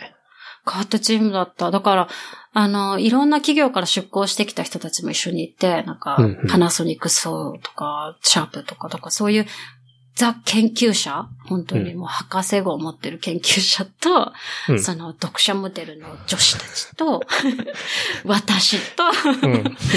やる飲み会みたいなのがあった。すごいな。まあ、あの、ダイバーシティね。ダイバーシティだって。あもそうだね。う、もういろんなジャンルをこう飛び越えててね、すごい面白面白かった。ほう。こううん、その、本社で働いてたのは結構長かったの？そこがね、最後、3年間はいたかな。うん。うん。でもなるほど。そうその後、LA。うん。その後 LA ですね。うん。うん。で、LA に引っ越してきたって感じかな。なるほどね。うん、なんか出張中に？そデイビッドさんと出会いっていうう。ね。出会いましたね。大阪出張中にね。あ、大阪だったんだ。そう。大阪だったよ。多分、ケンタロウさんその時まで大阪いたんじゃないかな。いたと思うね。うん。うんいたと思うよ。それが、これ、ちょっと、ああ、うんどうしようかな。な、なになにこれ、これ、当時。まあ、行った後に、あの、編集するんだったら編集しますけど。いや、なんか多分言いにくいことなんだろうなと思ったんだけどでも。言いにくいけど、すごい面白いと思うんだけど。どうぞ。それ本当はテイスケさんに会いに、会いに行ってて、会いに行ったっていうか、そうちょうど大阪でビジ、あの、制作のなんかその出張もあったし、うんうんその夜じゃあテイスケさんとご飯食べようって言ってたの。うん。大阪にテイスケさんいたし。そしたらはいテイスケさんその日寝てて、なんかおすっと、当時なんか、わかんないけど、まあ、全然もう連絡取れなくなって、あ、うんじゃあ私大学の友達に会うわと思って大学の友達と会ってるところに、まあ、デイビッドさんが友達と、うんこう、入ってきたみたいな状況だった、デイビッドさんは、うん。日本に暮らしてたってこと？それとあも、、そうそう。あ、日本に暮らしてたんだ。暮らしてたのよ。北海道の小さなうん。函館の隣の北斗市ってところで、うん。英語の先生、ジェットプログラムっていうので、英語の先生やってて。なるほどね。うん。で、でもその大阪には、ロサンゼルスから訪ねてきてた友達と一緒になんか旅行してたみたい。あ、そうなんだ。ちょうど旅行中でそれでたまたまあったんだ。たまたまあって、あでも、デイビッドさんは自分で声をかけれないタイプだから、ーうん。なんか、なんで始まったかっていうと、あの、同じバーというか、その、フッカーってあるでしょ？あの、うんうん。ふあの水タバコ？水タバコバーに私は大学の友達といて、うん。で、大学の友達が帰って、じゃあ私もホテル戻ろうと思って出た時にデイビッドさんもちょうど出てきたけど、なんと、ロマンチックなゲリラ豪雨で、おーそのゲリラ豪雨私ねゲリラ豪雨で、その小さな本当に、なんていうの、アーケードみたいななんかちっちゃなうんところに、私とその友達とデイビッドさんと3人で、まあ、なんていうの、動けなくなっちゃって、うんうんうんうん。ゲリラ豪雨で。で、いいね。その時に、いいね。そうそうそう、いいシーンでしょ、で、そうそう、そこでなんかデイビッドの友達が話しかけてきて、うんうん。で、なんか、なんて、なんだっけな。あの、橋から人が飛び降りるところに行きたい。から生き方をし、ちょなんだっけあれ。ど、道頓堀？ああ道頓堀ね。橋から人が飛び降りるところって。橋から人が飛び降りるところで写真を撮りたいから、その生き方を教えてくれみたいな言われて、あ、いいよいいよ、みたいな。で、それを教えたけど、ゲリラ豪雨が鳴り止まず、あ、うん。何、ふ、振り止まず、うん。三人でじゃあ時間潰しましょうって言って、なんかこう、何、立ち飲みのお店で、ちょっと話をして、うん。ちょっと連絡先交換して、じゃあまたいつか会えばね、みたいうーんな感じだが、最初かな。なるほど。じゃああれだ。ていすけさんが寝ててくれたおかげだ。そうなんですよ。本当に。本当にね、ある本当そうだと思うよ。よかったね、ていすけさん起きないで。ていすけさん、そう、寝てたんだよね。なんかさ、当時、うんなんだっけ、なんか本当か嘘かわかんないんだけど、でもとにかくなんか当時すごい、なんかロードバイクかなんかに、すごいインしてて、朝、なんかよくわかんないけど、うんうそれで、うんなのかなわかんないんだけど。まあそれでもうていすけさんに会わず、そうそうそう。うん。私は次の日。約束のタイミングで寝てるって、まあひどいやつだけどね。うん、ねえ。でも、いや寝てでもってよかったそれがあったからねうんよかったねそうそうそう、よかったかな。そっか、そっから、で、まあ、その後、こう、あなんだろう、LA にこう移っていくわけだよね。そうですね、うん LA にね。そう、LA に移ると思ってなかったけどね。あそうなんだ。そっか。だって、デイビッドさんも日本で働いてるわけだから、日本で二人で暮らすっていう選択肢もあるっちゃあったのかな。そうそう、あって、うん全然、私正直36歳くらいで結婚しようかと思ってたんだよね。うんうん。なんか、まあ仕事もちょうどよくうまくいってたしさ、うんうんこのまま、じゃあ、電、電通とかいいんじゃないみたいな。うんで だったしで、だけど、うん。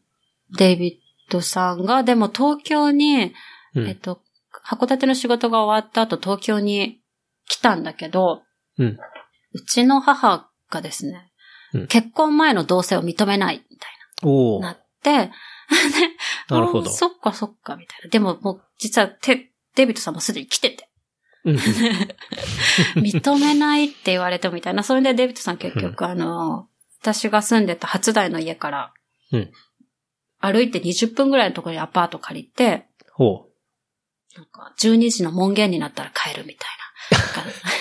う。無駄だな、それ。32歳の恋とは思えない、こうんう、それをやって、そう。うん。でもなんかそれでももう、東京でデイビッドさんやりたい仕事があまり、こう、すぐに見つからなくて、ああ。かつ、夏の暑い日が続いて、なんか体調崩して、うんうん。で、東京来て、そう、1ヶ月。函館だもんね。そう。いたのだ函館。そう。うん。だから人も、人とかさ、地下鉄とか、もうああいうのが全部ダメで、うんうん。来て1ヶ月でやっぱり帰ります、みたいな。はあ。そうそう帰りますってのは LA に帰ります。そうそうそう。アメリカに帰りたいから婚約しよう、みたいな。なるほど。そうそうで、あ、ああ、そっかそっか、みたいな。婚約し、そうだよね。一緒に住むには婚約するしかないねって言って、私しかも結婚するしかない。で、婚約したら今度はお母さんとか周りも、いや、婚約したら早く結婚した方がいいんじゃないみたいな。うんあ、じゃあそうだね。うん。うん。一緒に住むにはもう結婚するしかなかったのもあったし、うん早くすぐ一緒にまあ生活したかったのもあって、結婚、そう。はい、そっから早かったかな。なるほど。おまみさんは函館の出身だからさ。あ、お豆さん。ああそう、。函館いいよね。うん、でもまあ。もう今だいぶ東京長いけど。あ、うんそうなんだ。そう、デビッドさん、はこ北斗市って言ってたよ。出身。身。あ、出身じゃない。まあね、確かに函館で働いて東京の夏は辛いよね。どう考えても。辛かったみたい。地獄だと思うわ。うん。うん。そう。で、結構あと、仕事が英会話の仕事しか当時見つけられなくて、うーん。で、まあ、彼の、こう、いい大学も出てるのに、そういう仕事しかないっていうのもまたちょっとうんうんフラストレーションだったんじゃないかな。確かにね。それはそうだろうね。うん。うんそうそうそまあでもそれがきっかけで、こう、移り、う。うん。もう今3年っていうとこってこ感じとだよね。ですね。そうそうそう。どう ?LA の生活は？ああ、楽しい。いいよ。楽しいうん。あと、なんだろうな。あの、初めて深呼吸をしっかりできたっていう気が最初した。深呼吸？なん、なんて表現したらいいかわからないんだけど、その、うん。東京の時とかなんかちょっとふわふわしていたというか、その、納うん。得できない感じがあったというか、まあそれは、はその、なんていうの？自分の印象でね、なんか、うんうんこう結構いろいろこうなったらいいのにとか、もっとこうしたいのにっていうのがあった日々から、こう LA に来たらこう全部が叶った気がしたんだよね。おーうんなるほど。で、なんか、すごい自由を感じたというか。うん。うん。なんか街の雰囲気とか、人の考え方とか、そういうところも、こう、割と自分が求めてた感じっていうか、そういうのに近かったみたいな、そんなイメージ。うんうんそんなイメージですね。そうそう。んなんかこう街、まず、まあ、天気が常にいいじゃない？だから、それはいいね。最高。なんか、うんだからなんだろう。日本でもさ、あ、天気がいいとちょっといい気持ちいいみたいな。うんうん今日は洗濯しようみたいなのがうん毎日続くっていう。それはいいね。うん、そうそう。そこがね、結構いいかな。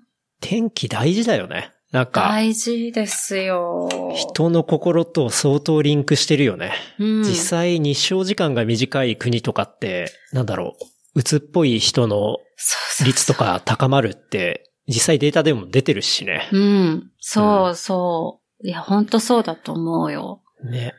うん。それはあると思う。だから、まあ、それが、まずすごく好きなのと、うんあと、まあ、あと、街自体が今すごく勢いがあるから、うんうん。こう、まあ、経済を上向いてることが実感できるっていう感じ、うんこう、なんだろう、あの、工事中の場所が多かったり、一年前建ってない高層ビルが建ったりとか、なるほどね。あと、その、ニューヨークからどんどんクリエイティブエージェンシー含めた、こう、うん。もものが全部こう流入してきてて、うんうん。街にはレストランがどんどん建って、なんかとにかく勢いがある感じ？ああ、街が元気っていうのはいいね。うん、うんそうそうそう。ね、街が元気っていうのを感じるっていうのが多分楽しいよね。だうんうんうん。で、あと一番大きかったのは、あの、うん。差別を感じない。あ、本当に？うん。ほう。た私結構そのオーストラリアの時に石を投げられたりしたんだけど、ああ、本当マジで？マジマジ、オーストラリア結構すごく。そうだね。うんオーストラリアはね、よく言うもんね。結構、こう、あるってね。そうそう、コンサバそういうティブだし。差別的なところがね。そう。で、差別主義が結構根強いじゃない、アボリジニに対してとかも。うんうんなんか、こう、そこの価値観がちょっと歪んでると言ったらあれだけど、あの、根本的にアボリジニに対しての差別もあるし、アジア人のその中華系、なんかアジア系の、はい、はい。その、なんだろうな、仕事を持って行ってしまった人たちっていう意識というかうん、だからやっぱあって、なるほどね。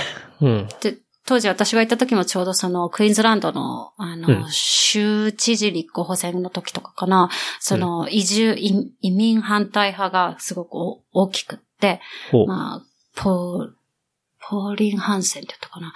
彼女がそういうその、まあ、アジア系出てけみたいな動きがあった時、石投げがあって、へえ、うん。石投げって、辛かった、15歳のそれは、かくたくな、何、くったくない15歳少女が石を投げられて泣くみたいな。で、でもなんかそれがもう言い返したいっていう衝動で、うん。すごい英語力伸びて、次に会ったら絶対言い返してやろうみたいな、そういうのもあったけどね。そう。でもそれいいがね。そういうのがないってことだ。ないの、全く。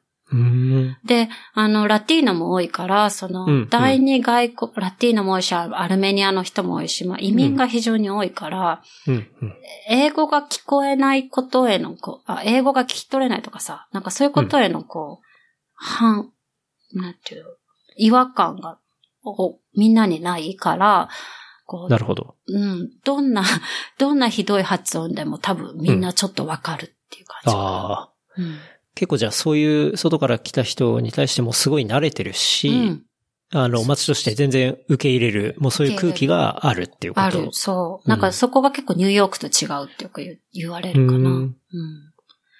あ、ニューヨークとまた違うんだ。うん。ニューヨークは英語わからないと花にみたいな。あまあちゃんと言わって、みたいな感じ。確かにね。こっちはなんかちゃんとゆっくり言うし、まああと、あの、エンターテインメント企業が多いから、会社、うんうん映画産業だから、移民、そうね産業に移民が多いし、うんあそれをリスペクトすることが人間的な価値が高いみたいな、うんこう、なんて価値観があるから、うん。うん。そこが面白いかそれはいいことだね。な。うん。うん。そうそうそで、まあそこで仕事を探したりう。うん。そう、して、で今ってことだね。そうですね。うん。私、ちょっと前ツイッターにも書いたんだけど、うん LA 生活3年目だけど、かなり相当のサバイバルスキルはつけたなと思ってて。そうだよね。俺もそのツイツイート見て、なんかビザ知識とか、そうそう。こう、医療保険とか、車の事故とか、そうなんかそうそう。結構いろいろご経験されているよういで。ろいろご経験して、はいそう、本当に住んで3年なのに、まあ3回転職してて、まあそれが、いろんな転職方法で一番いい形をね、うん。見つけようとしてるし、まあ3回引っ越ししてるから、うん。その、アパートの探し方？もうクレイグリストの見方とかさ、うん。うん。なんか、すごい調べ癖があるから、その、うんその英語のサイトとか見ながら、こう、クレイグリストとかいろんなゼロとかいろんなサイト見ながらやるとか、アパート探しも結構プロ級だし、ランドオーナーとの交渉もあるし、みたいうん。う。んん。そう賃そ貸とかは、クレイグリストで探すってのが一番大きい探し方？う。うん。こっちでは、私はそれが一番良かったかな。うーん。安い。うん。こっちだとね、当然不動産の仲介業者がいてさ、そこに行って出してもらうみたいな感じだけど。そうね。うんそう。でも、あのね、一番、さ、一番最初本当にお金がなく来たから、うん。その時は、あのね、ロサンゼルスに日本人専用のウェブサイトがあるんです。日本人専用情報ウェブサイトなんていうサイト？とね、ビビナビっていう。ビビナビ？うん。ビビナビロサンゼルス。ほう。っていうのがあるんだ。そうそう。で、そこで車の購入とか、うんあ、と、日本に帰る人たちが物を売るとか、なんうん、か、うんうん。ね、家具を売りますとか、なるほど。日本人コミュニティのためのそうそうそうそう。サイトだ。サイトがあって、で、そこで一番最初はね、アパート見つけた。でほそこだと結構日本人にしか貸したくない日本人の不動産持ってる人とかがいるんだよね。うへえ。で、日本人の方は、うん。こう、綺麗に使うし、家賃滞納しないしっていうので、はあ、はあ、信用ができるから、だから安いけど、そこで載せますみたいなのがあって、ほう。そうそう、それで最初はね、本当に安く見つけた。へえ。うん。今住んでるとことはままた全然違うところ？そう。今住んでるのがハイランドパークってちょっとイケてる地域で、おその前は、イケてる地域なんだイケてる地域 その前は、グランデールっていう、ちょっと家族向けな地域だったんだけど、でも、すごい、えー家賃いくらだったかな ?850 ドルだったから、850ドル？そう。?LA で？LA で。安いね。安いでしょ？そう。あで、結構、あの、ストリートパークじゃないし、駐車場がついてて、あ。う。うんん。一、ワンベッドルームで、うんうんよかったよ。へえ。なんだけど、ちょっと、開花の人がね、薬中で、それがね、ちょっと大変だったんだよね。安い理由そこじゃないうのーん、そうなんだよね。で、あとあの、何あの、不動産オーナーっていうの、うんなんていうの？え、なんていうんだっけ、そういうの？えっと、えっと、大家さんか。うん。大家さんが、あとね、70歳か80歳近いお日本人のおじさんで、うんうん。ちょっと、ちょっとその世話も含まれるみたいな。ちょっと、なるほどね。風邪ひいてるって聞いたけど。ちょっと重いもの持ってあげたりとかそうそうそう。そうそうそう。ちょっと食べ物届けたりみたいなのが入ってたんだけど、そうそうそう。なるほどね。まあそこは、こう、お互い助け合いながら。お互い助け合いながら、うん薬中大変だね。しした薬中は辛いな。すごい面白いよね。なんか、あのね、LA は、あの、うんなんてだっけな、クライムマップっていう、うん。あの、LAPD。見たことあるうんうんうん。そうそうそう、あの、警察署やばいところはが出してる、そうだよね。真っ赤になってるやつだよね。そうそうそうそう。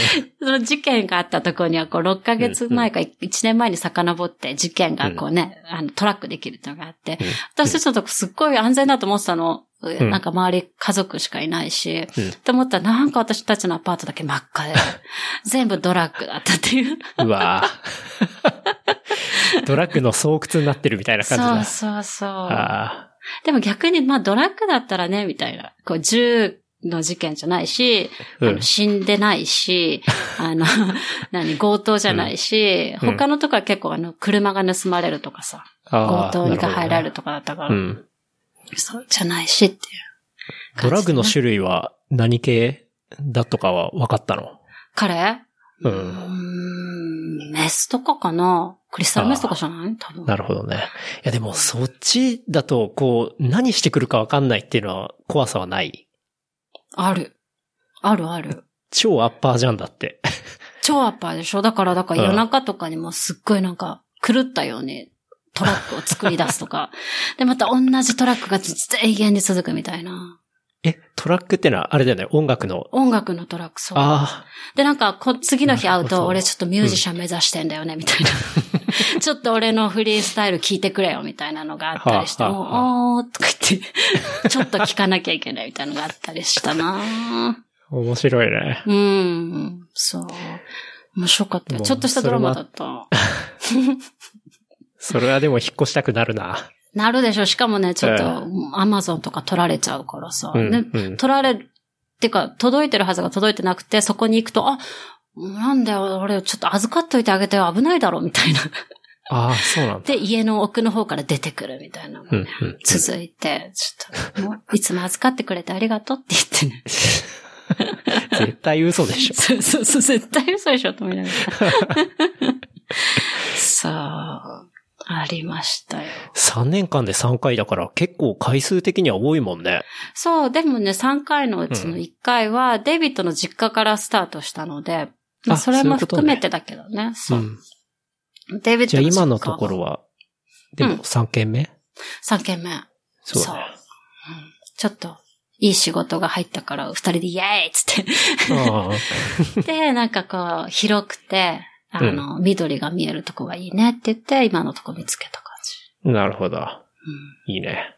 いいよ、遊びに来て。うんうん。行きたいわ。なんだけどね、私たち多分夏にイギリスに引っ越そうかなと思って。あ、そう。なんかさ、うん。最近、そう、イギリス移住のことを結構考えているっぽいうん。ツイートを見たんだけど、そうなん実際やっぱ引っ越ししようと思ってるんだ。思ってるんですよ。ほそう、でもやっぱりそのグリーンカードを維持しながら他の国に行くっていうのがやっぱ難しくて、う。うん。うん。だから今ちょっと移民弁護士に会いながら、どういう形がいけるのか。うんうん。え、ちなみになんでイギリス？それがあの、これ、これ、あの、まだ私の家族に言ってないんだけどさ、デビッドさんが、うんあの、大学院に行くことが決まって、あ、そうなんだ。うん。で、うんもともとイギリス人だから、で、かつなんか研究対したいことがイギリスがあるらしくて、イギリスの方がこうんあの、いい教授がいるらしくて、うん。そう、イギリスのね、なんて言ったかな。えっと、ロンドン大学か、に行くことになったんです。すごい。うん。すごいよね。本当すごいと思う。うん。そう。また学びたいってことなんだね。うん。まあ、うん。デイビッドさんかなり勉強オタクだから、うん、こういう人世界にいるんだなと思った。あ、じゃあ、本当にじゃあ、それで、もう、準備しないとって感じだ。そうそう、そうなんです。まあだから、でもどれくらい行くかわかんなくて、もしかしたら本当に1年だけかもしれないし、うん。なんだけどね。そう。なうんでも、学校って、結構長いんじゃないの ?1 年間だけとか。それがそう、イギリスと、えあの、アメリカのその大学一番違うのが、イギリスは1年間で取得できるんだよね、学位が。だから非常に効率的って言われていて。確かに。うん。そうそう。まあ、そういうのもあってても。うんどうせ行くなら長くいたいんだけどね。まあ、そうねどなのかな。そう。なんか慌ただしいしね、1年間とかだけだと。そうなんだよね。なんか、うん私の生活もあるし、うん。うん向こうに行ったら、私の仕事も探さなきゃいけないけど、1年間だと、そうだよねうん、うん難しいかな、みたいな。あるけなどん、かビザの問題とかすごいめんどくさそすごいよ。もう、あの、なんかほら、当時私本当に別に結婚とかしなくてもとか思ってたんだけど、これはもう国と国の問題になると結婚とかそういうこう、形式上のものがないと進まないんだなっていうのがよくわかる。しかも国と国をまたぐし、う。うん。あの、二重国籍の問題とかもあるし、ああ。そう。いや、考えただけでそれ、そのペーパーワーク、地獄だな。なんか、そうそうそうね。ううん。そう。でも、まあ日本、そうね、そう、あるよ。だから、うん。面白い、面白いよね。結構その国、自分で持ってると思ってた、こう、フリーダムっていうか、その自由度が、うん。政策とか、こう、国の力で制限されるっていうことを、うん日本人ってあんまり感じないじゃない？日本にいる間は。こう難民でもないし、戦争でもないし。確かに。で、こうね、在日、韓国人の人はまた別だと思うけど、うんこう自分のこう、やりたいことが制限されることがないかったから、うん。なんかそれが結構、こう、あ、こういうことなのかなと思う。こう、難民申請してなかなか難しいとか、ねうん。うん。移民とかっていう問題は。うん。そのやっぱシステムの中で決まったルールにのっとってこうんう生活しなきゃいけないかったりするしね。そううんそう。なんかこう、ほら、私の経歴がこの、本当に、やりたいと思えば何でも叶うよ、自由だよって言われてきた中で、あ、自由にも一応大枠はあるんだな。そうね。うん。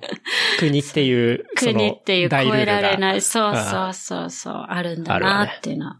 でもなんかデイビッドさんが研究したいのもなんかそういう移民の問題らしくって、うんその今この世界にほら、あの、移民の問題が増えてるじゃない？その戦争によるものだったり、あとあの、クライメートレフュジーって言うんだっけ？あの、うん気候によって移民を、い移民することを余儀なくされた人たち。ああ、なるほど。あ水例えば大洪水とか、そうそうそう。そうね、海面上昇とか。うんう。うんんとか、あと砂漠化とか、うんそういった人たちを、まあ、まだこう国全体の世界として受け入れる、こう、システムがないじゃない？うん未だにこう国のこう細分に任されてはいい、て、はい。なるほど。その、ね、日本みたいにこう、日本の治安を守るために絶対入れませんっていう国もあれば、いや、うんどんどん受け入れていきましょうっていうところもある中で、うん。うん。まあ、あの、まあ、移民するシステムと、あとその移民した家族が戻ってきた時の研究みたいうん。な。まあ、例えばあの、日本で言うと、中国の、まあ、満州とかにこう、行って戻ってきた時、まあ、その人たちの権利がどういうふうに認められるかっていうのは結構ひ国の裁量になってるところもあって。確かにね。うん。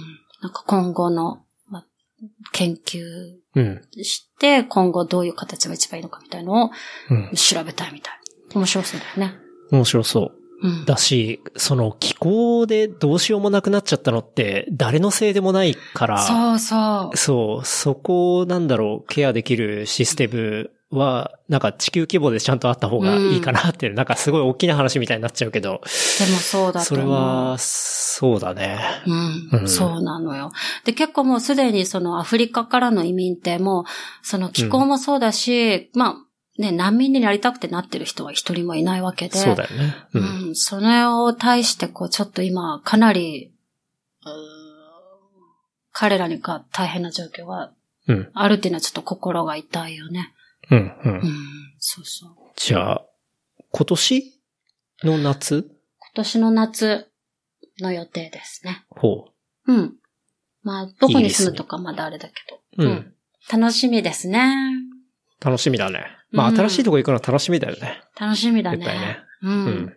やっぱなんか、せっかく新しい国行くなら2週間以上はいないとうん。わかんないよね。そうね。うん。だから、ちょっと、その1年間って通してうん。どうなるか。いいっすね。うん。ちょっと LA の話に戻りますが、うん。下の人がドラッグ中毒者だったみたいな話があったけうんうんうんど、なんかスマートドラッグの話をうん。はいはいはい。ツイートで見かけて、うん。知ってるスマーケトドラッグトラ君。知ってる？あの、ワイヤードかなんかの記事に載ってんのを見て、要はあれだよね、結構パフォーマンスを上げるために摂取する薬だよね。うん。そう。そうなんです。で、私すごいそれ、それまあ知ったのが、うんあの、ネットフリックスのドキュメンタリー、うんうんテイクアピルってやつなんだけど、ほう日本でも出てるかな？まあ、なんかそれはその、スマートドラッグじゃないけど、その、ADHD ってあるじゃない？その注意、うんうんうん注意血管障害？血管障害。うんそう。の、で、ADHD の人に処方されるそのアズレルっていう薬があって、で、なんかそれをテイクした人たちの、まあ、ドキュメンタリーだったんだけど、うんうんで、要は、日本ってその ADHD に対しての、その、なんだろうな、認知度って私たちが大人になったぐらいに出てきたような気がするそうだね。割と新しうん。く認知されてるもんだと思う。じゃない？うんで、私もでも、出て始めた頃から、いや、うもしかして私 ADHD かもしれないみたいほうほうほう。なのを思っうんうんてたことが何回かあって。で、うん。なんかさっきのさ、その、なんだろう、オフィスワーク苦手そうって言ってたのもそうだけど、なんかそういうちょっと、うん。普通の人が普通にできることがすごい難しくって、結構その自分が好きなことはすっごいやるのに、みたいなそういうのがあって、うん。で、結構それがいつも、なんだろうな、結構実はコンプレックスだったのね。うんうん。で、もっとできたらいいのにとか、こう、もっと効率よくできたらいいのにな、とかって思ってたりした時にそのドキュメンタリーを見たのがつい先月なんだけど、うんで、アドレルの存在を知って、で、うデイビッドに聞いたら、あ、すごい普通だったよ、みたいな。あの、デイビッドの学校、うん UCLA だったんだけど、学校の、うんあの、メディカルスクール、医学部に通うルームメイトは、アドレルを毎日飲んで、ほもう20時間ぶ、な20時間ってことはないか。なんか12時間ぶっ続けで勉強をライブラリーでして、う。うん。で、その後パーティーも行って、もうとにかく常にハイテンションで、夜寝るときにガンジャいっぱい吸って寝るみたいな。で、その生活を毎日してたみたいなことを言ったりたりとか。壮絶な。そうもうとにかく日中は上げるだけ上げて。そう要は ADHD の人用の薬だから、こう集中力を高めるわけだよね。そうそうそう。それを摂取して、こう、学校でバリバリやって、そう。パーティーやってで、覚えるものやって、そう。寝るときにインディカで落とすみたいな。落として寝るみたいな 感じだったよって言われて、はあへえーと思っては知らなかったから、まあ、聞かないことはね、質問しなきゃ出てこない扉があるから、うね。調べてみたら、まあ、うん。すごくその、大学生たちがその、いい、なんだろうな、アメリカ社会のその、恐ろしいところは、うん。多分ね、私みたいなこう、なんだろう、生き方が多分できなかったと思うんだけど、とにかく中学校から積み上げ式の GPA っていうその、常に毎週出される宿題と毎週出されるテストの点数で積み上げていく形だから、少しでもちょっと休憩しようとか、ちょっと悪の道へとか、うんちょっと不良と絡んでみようみたいなことをしてしまうと、もう GPA が下がって大学に行けなくなっちゃうんだよね。ほう。なでるほど。だからもう本当にこう常に日々の集中力と努力の重ねなきゃいけないっていうのがあって、で、調べてみたら、その ADHD に診断されるのはもうほとんど子供の時期が多いと。で、うんうんうんあの、クラスルームに、こう、座っていられない子とかに ADHD を診断して、その人たちに、あの、その子たちには薬を出して、ずっと。で、その薬は常に飲み続けなきゃいけないみたいな。おーなるほどね。そう。だから今、スマートドラッグについて調べると、うん結構その、もう20年、30年と飲み続けてるけど、もううん止めるのが怖いと。あ自分がタスクどれくらいとか、こう人の話聞ける自信がないとかね。あ。うんうん。なんかそういうこう、のがあったりして、まあ、うんサイドエフェクトっていうか副作用も、こうちょっと痺れとか、うん。あと頭痛とかあったけど、どこでやめていいのかわからないとか。なるほどね。そう。中毒性はあるわけじゃないけど、その効果が切れた時の自分が怖いみたいな。そうそうそうう。そう、その通りで、だよそのアドレルなしの自分っていうのが本当の自分かどうかの自信がもうないとか、わーお。なんかあって、うんそう。で、まあずっと取り続けちゃうみたいなんだよね。でも、なんかその、そう。で、そう、まあそれは全部そのドキュメンタリーの中で言ってたんだけど、うんうん。で、まあちょっとそれ試したいじゃない？うん。そうね。で、試したいね。なんかこの前、でも、あの、普通に、まあいろんなルートはあるだろうけど、うんでもそれ一応処方薬なので、うんうん。あの、処方薬だから、まあ、eBay とかで買えるんだろうけど、ちょっと買いたくないので、まあ普通にあの、お医者さんに行って相談したわけよ。うん。で、相談して。私は ADHD なんじゃないかと。うん、ないかとで、思ってるんだ。そうすれば普通にちゃんと合法的に処方されるっていうことだよね。そうそうそう。そしたら、やっぱりその人、まあ、えっと、担当のお医者さんも私と同じぐらいの女の人なんだけどあー、アドレル欲しいんでしょ、みたいな。この人バレてる絶バレてるバレてる、バレてるみたいな。絶対この人も絶対それテスト勉強したと思いながら。はいはいはいそうそう。でも本当になんか90%がみんな取ってるらしくって、あの、大学生の時とか、やっぱいいし、点数を取ってみるとか。まあ、90%ですかな、60%かなんないけど。って言ってたとか言って。でも、でも、試し、試してみたいじゃないけど、まあ、とにかくその診断してみたいって言ったところ、まあ、うん精神科を紹介され、かなりステップを踏まなきゃいけないことが分かった。あ、そうなんだ、うんそんな簡単にポンポン出てこないんだ。出てこなかったね。は だからこれ、ラナ東京精神科を体験するみたいな。体感し、体験したんだ。うん、ね体験してきたよ。面白かったよ。いろいろ興味深かったけど。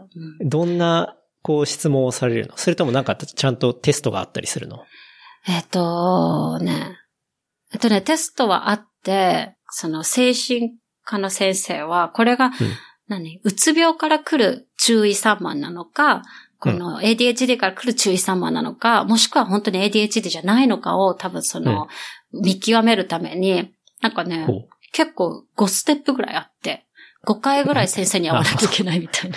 結構長いね、道のりが。結構長くてね、うん私もういいかなってかちょっと思ったりしながら。そうそうそうそう。まあ、えでも、最終的にはその5ステップを、こう最後まで行った、まだ行ってないの。まだね、あまだ行5ってないんだステップのファーストステップを申し込んできたって感じかあ、な。なるほどね。だけど、これがまたすごくって、あの、うん新しいワード、ヌートロピクス。あの、スマートドラッグのうん。合法バージョン。ほう。あ、それは処方が不要のそう。一般的に出あ回ってるものってこと？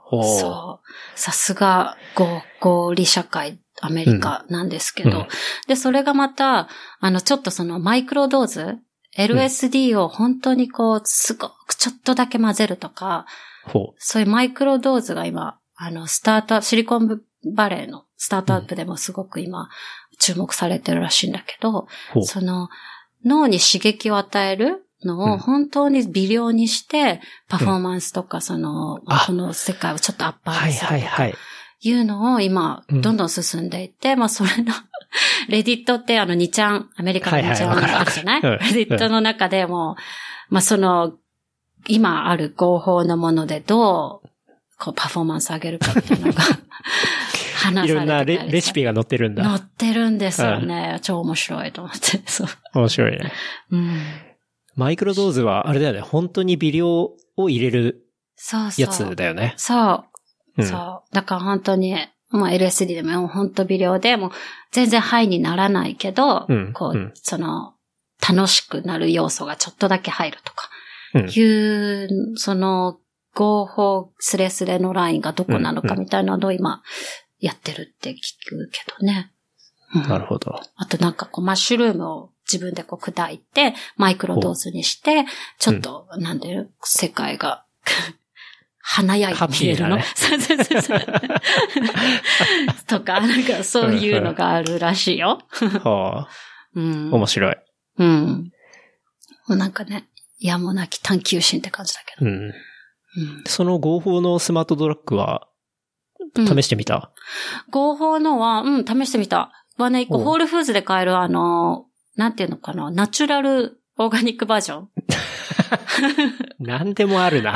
うん、あって、で、まあ、レディットで一番こう、まあ、高いけど、効果があったよ、みたいなやつがあって、おう試してみたんだけど、いくらぐらいなえっとね、30錠入ってて、うん35ドル。ので ?35 ドル。あ、でもそう思ったより高くないな。うん、でもうん1日2錠取るっていうのが一応同性種なんだけど、そういうことか。もうだから結構、レディットでは高すぎるって言われてるかな。まあ、1ヶ月で8000円ぐらい。うん、ですねね。そうそうそうそう。そう。まあ、試してみたけど、うん。あんまりわかんないかな。あ、本当？うん。うん。わかんなかったまあでも、その、最近の学生とかは、それで上げて、ね。うん。大麻でっていう。そうだと思う。カリフォルニアは大麻合法だもんね。合法。そう。嗜好品も医療も OK オッケー。だよね。そう。うん。だからね、普通具合がすごいよ。だから、ん日本、楽しいお話は次週後編に続きます。お楽しみに。番組のフィードバックは、ハッシュタグ、レプリカント FM までお寄せください。See you next week. バイバイ。